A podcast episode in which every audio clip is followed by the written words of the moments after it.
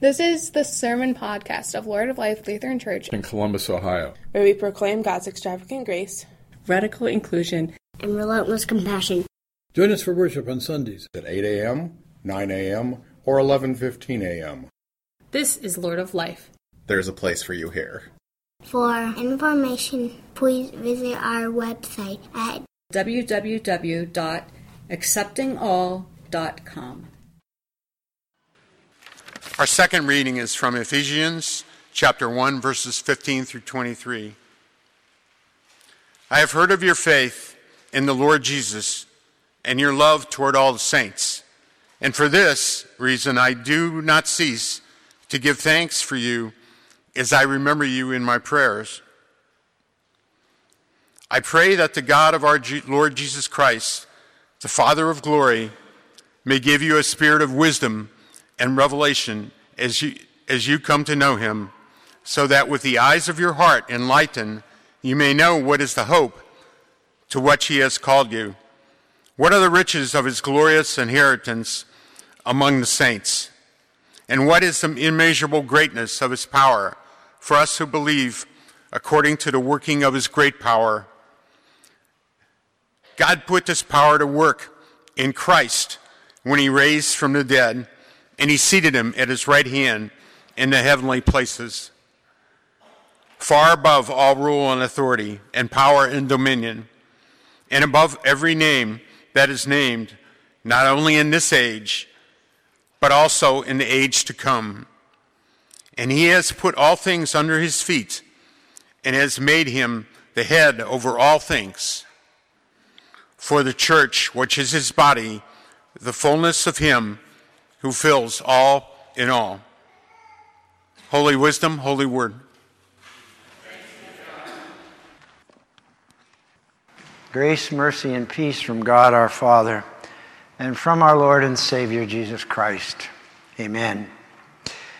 Begin with a salute to all mothers this day. Mothers with us, mothers in waiting, and mothers of fond memory, stepmothers, foster mothers, and all who have mothered us. I have a bit more I'll say about motherhood later on, but for now I simply wish you a very blessed day and some well deserved special attention, I trust. now, some of you may recall in my Easter sermon that at the beginning uh, of that sermon, I recalled that preachers during the Middle Ages often told jokes during the Easter season as a way to celebrate the end of the somber Lenten fast. Now, although our focus this morning is primarily on the Ascension, it is also the seventh Sunday of Easter, which means it's the last chance to honor that medieval tradition. So I have a story for you. And since the baseball season is under full swing, Seems to me a baseball story would be in order. The story of Charlie and Bill, who were best friends, and for years the friendship that they had was held together by their mutual love of baseball. They listened to the games on the radio, they watched the games on TV, they got to the ballpark whenever they could. Every morning they would go over the box scores and check out the batting averages and the trades and every aspect of the game of baseball. They loved it, and that held them together as friends. Then Bill said to Charlie one day, You know, you know, Charlie, we're, we're getting old. One of these days, one of us is going to be gone. Yeah, yeah, we have to face that, don't we? Yes. So they made a pact that whoever got to heaven first would try to get word back to the other about whether or not there's baseball in heaven. Well, as it turned out, Bill, Bill went first. He did get a pass from St. Peter to go down and talk to Charlie. So he, he said, Charlie, I've got, I've got good news and, and bad news. Oh, he says, well, well, tell me the good news. Well, the good news is there's baseball in heaven, and it is wonderful. Oh, Charlie says, oh, That's marvelous news. What could be bad news? Well, you are scheduled to pitch next Tuesday. so, whether or not there is baseball in heaven, our text from Ephesians, along with our gospel from Luke, has the risen Jesus ascending to heaven. The ascension and the resurrection go together as the glorification of the victorious Son of God. Ephesians speaks of him as seated at the right hand of God. Here, with the resurrection and ascension, we have the definitive revelation of the divinity of the man Jesus, who is one with the Father and the Spirit in the unity of the triune God. And therefore, we have the language of our Apostles' Creed. On the third day, he rose again he ascended into heaven and is seated at the right hand of the Father. He will come again, it goes on.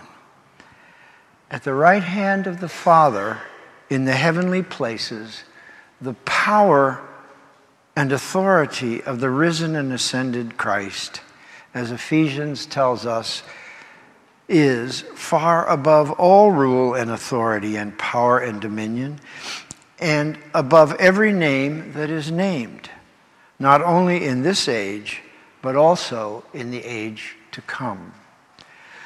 So, this is a glorious distance that we have come from the dark days of Gethsemane and Golgotha.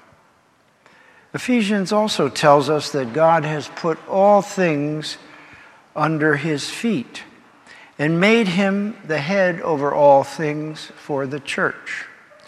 So the glorification of the Christ then is the glorification of all things, the entire creation and all things within it. The entire creation is holy to God. So the delicate little wildflowers I see springing up in the woods where the trees are turning green now that spring is upon us these tiny blossoms are holy to God, even as they are a delight to our eyes. Songbirds migrating through the woods and fields and marshes, marshes make lovely music that fills our ears, even though they weigh hardly anything. And they are holy to God. Snow capped Rocky Mountains and Swiss Alps and tree covered mountains of Appalachia are holy in their grandeur and their beauty.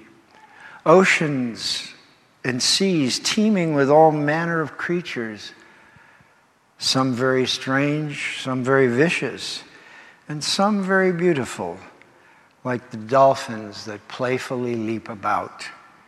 These are holy to God. The fuzzy kittens and cute puppies we love are holy. But so are the predators that hunt in the dark or stalk in the daylight. Schools filled with students of all ages, races, and creeds, and their teachers are holy.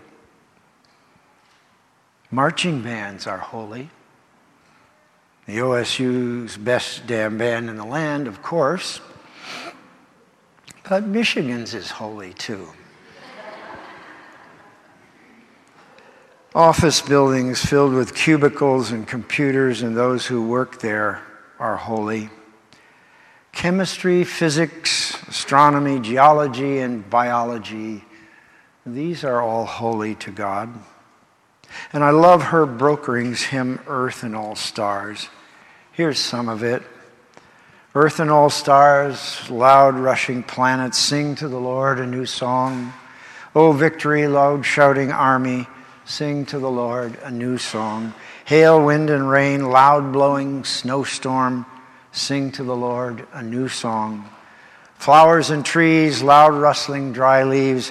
Sing to the Lord a new song. Trumpet and pipes, loud clashing cymbals. Sing to the Lord a new song. Harp, lute, and lyre, loud humming cellos.